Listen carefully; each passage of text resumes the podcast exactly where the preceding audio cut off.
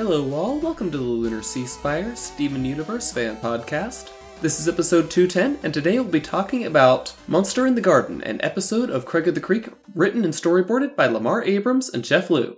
I'm GC13. And I'm David. So, uh, it looks like they were keeping the Steven Universe boarders a little bit busy during some downtime. Don't know what any of that was about. This is gotta be the most slice of life episode of any slice of life cartoon, uh, maybe ever. It's competitive for sure with anything Steven Universe has produced for being incredibly casual and fun and uh, not at all trying to create uh, tension or anything else. It's definitely something different for the storyboards to do than your t- typical Steven Universe episode, which has to deal usually with a lot more emotional weight or even a lot more jokes. Um, this is definitely lighthearted, fun, and uh, I just really love. I couldn't help but have a million comparisons in my head to Hey Arnold when when I watch this episode or when I watch this show, and I really love it for that. Hmm.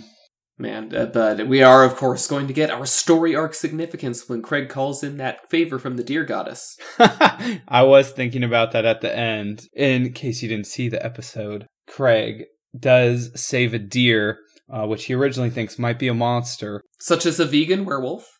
uh, and deer might be aptly described as vegan werewolves. I really thought for a second that they were going to go when Craig first discovered the deer in the direction of deer are evil and horrifying because they are. And, um, you know, if you've never heard a deer scream, definitely watch that very popular YouTube video. But yes, Craig does save a deer at the end. And I can't help but think that that's fun continuity that they could have with having a deer somehow rescue him in the future or he somehow gives a nod to a fellow forest animal just like uh, just like Logan and the bear in that one Wolverine movie. like hey, uh, something like that.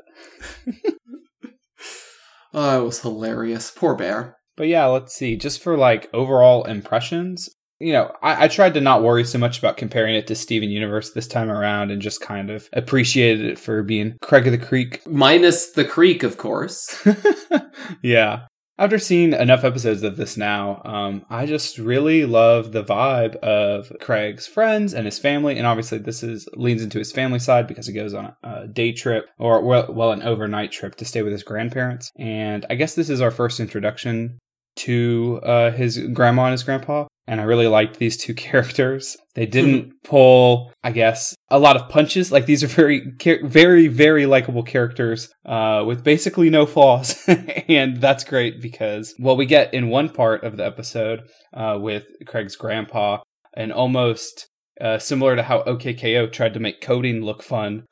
we have sort of the workshop moment with Craig and, and, his grandpa, and them making architectural drawings for first a moat full of piranhas, and then uh, eventually just a fence. Just really made me think about like making architecture in like grandpa's workshop fun for kids, especially in a world where you know where Craig's always connected with his mobile device and other things and technology plays a greater role in their lives that they can just like the show in general is trying to show the kids lives represented outdoors and doing things alternate to technology you know also having this message in there was kind of fun. And then of course his grandma is just well fight me!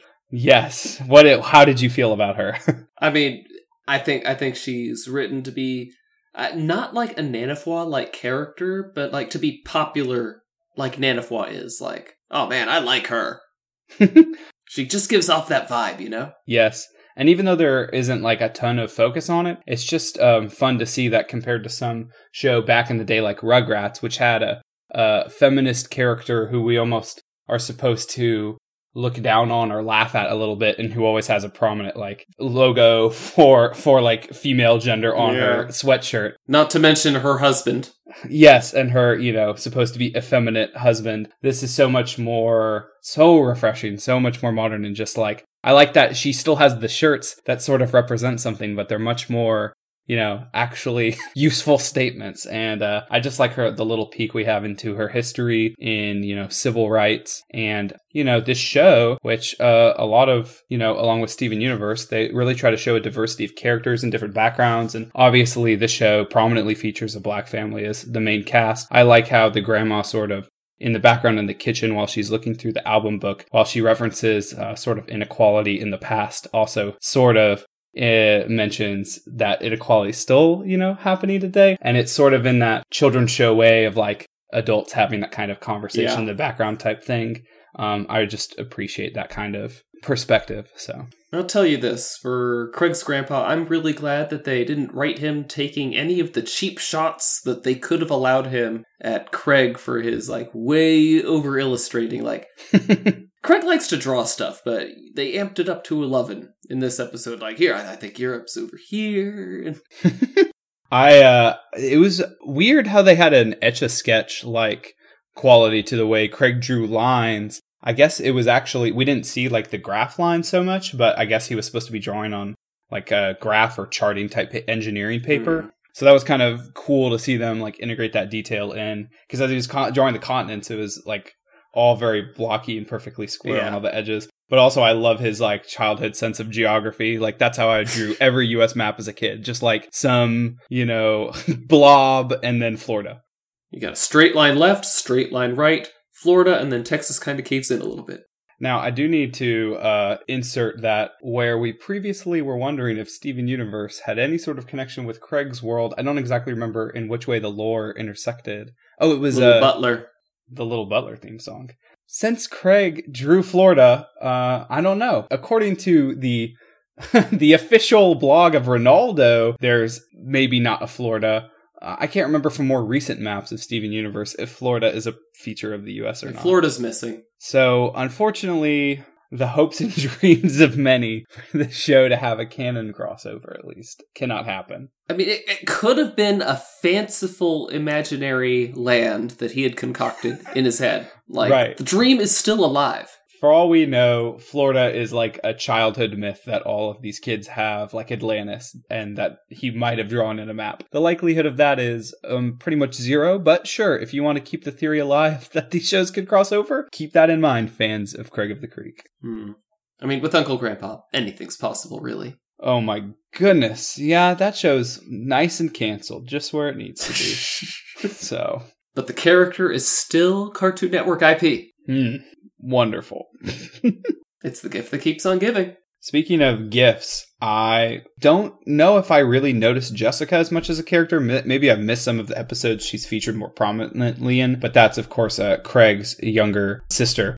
And she really, this time, gave me, and I must have just not paid attention to her before because you would have noticed this the first time you heard her voice, but she's like a more articulate Catbug from, um, from Bravest Warriors. She is not as cute as Catbug.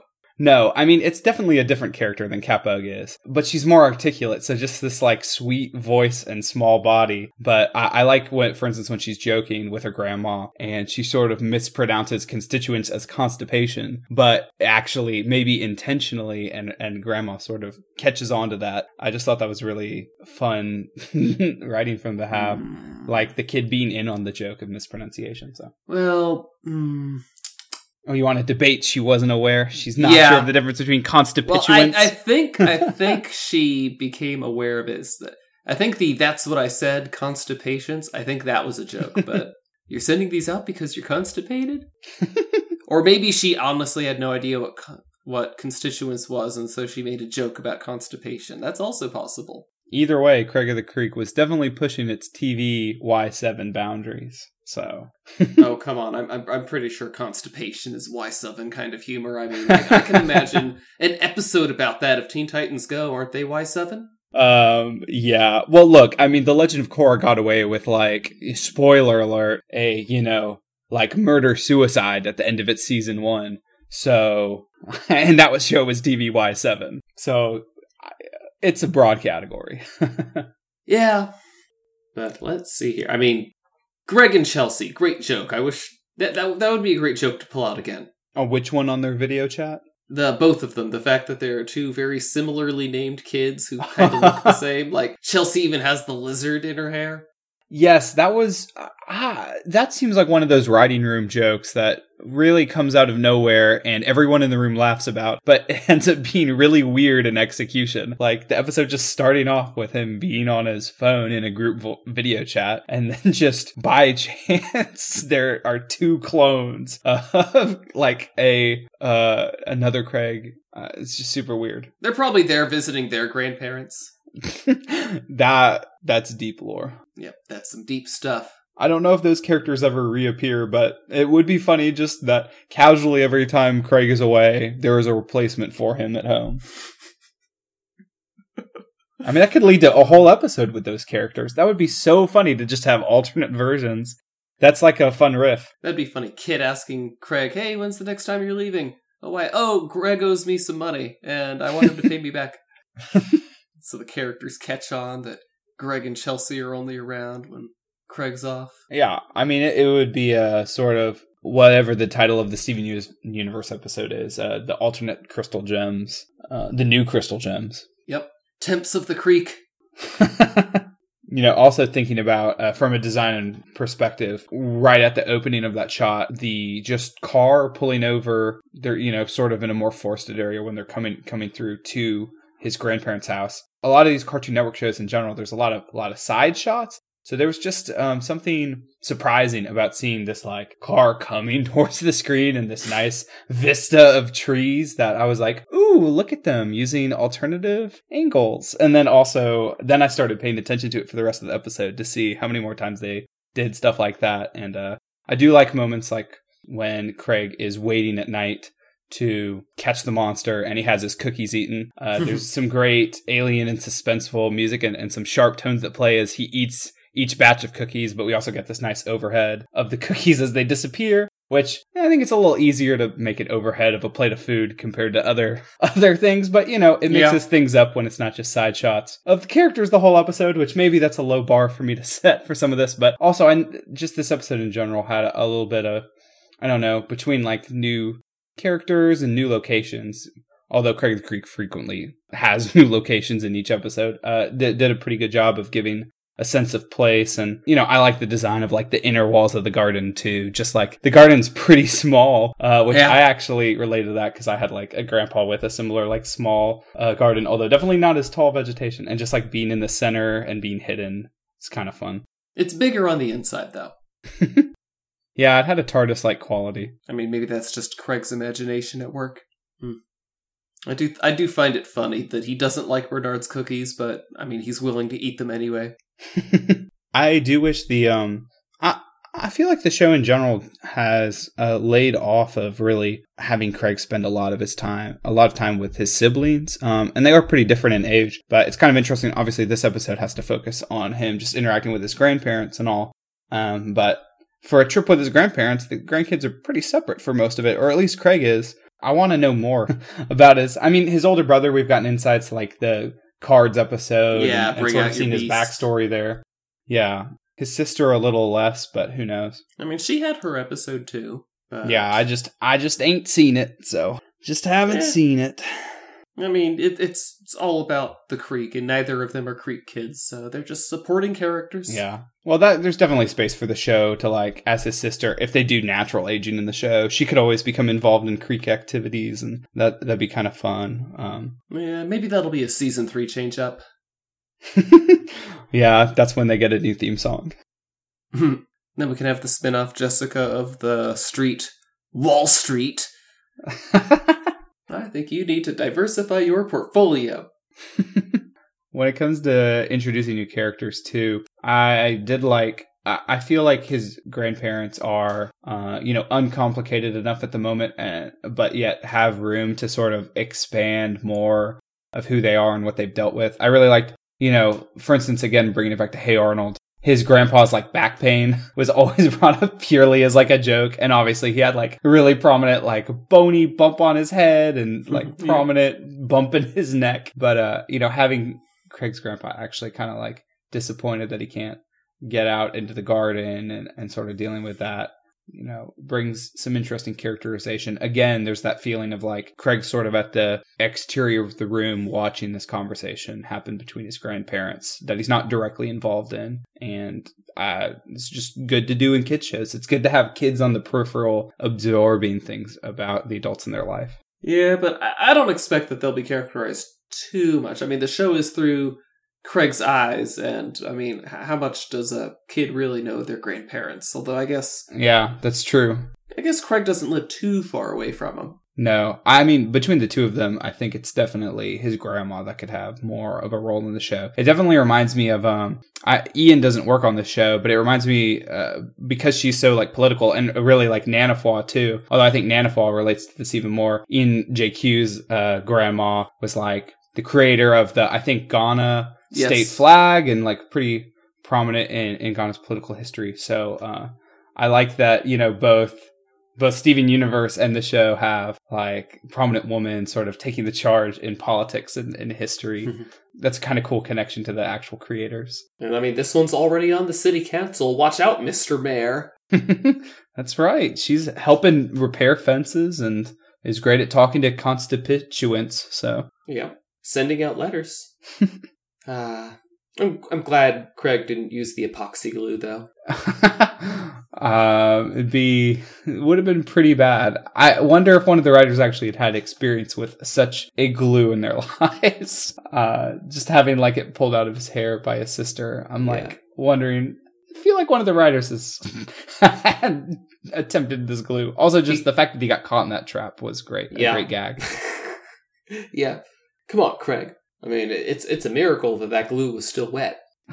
yeah, this is kind of a weird property. And then it instantly dried on as soon as as soon as Craig lays down on it. Activated by organic contact, you know. Obviously. Yeah, it must be. must must be heat activated. Mm.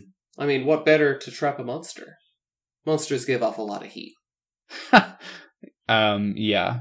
I, I it was too bad they didn't actually use the monster detection tool. Yeah, that was kind of like foreshadowing that went nowhere. It just got the idea of a monster into Craig's head. Right. I mean, you could have even had like the counter slightly go off when the deer is nearby and, you know, sharpen the intrigue that Craig has, but oh well. Dun, dun, dun. I guess it was just one of those grandpa jokes to throw yeah. in. More characterization for grandpa than intrigue for the episode.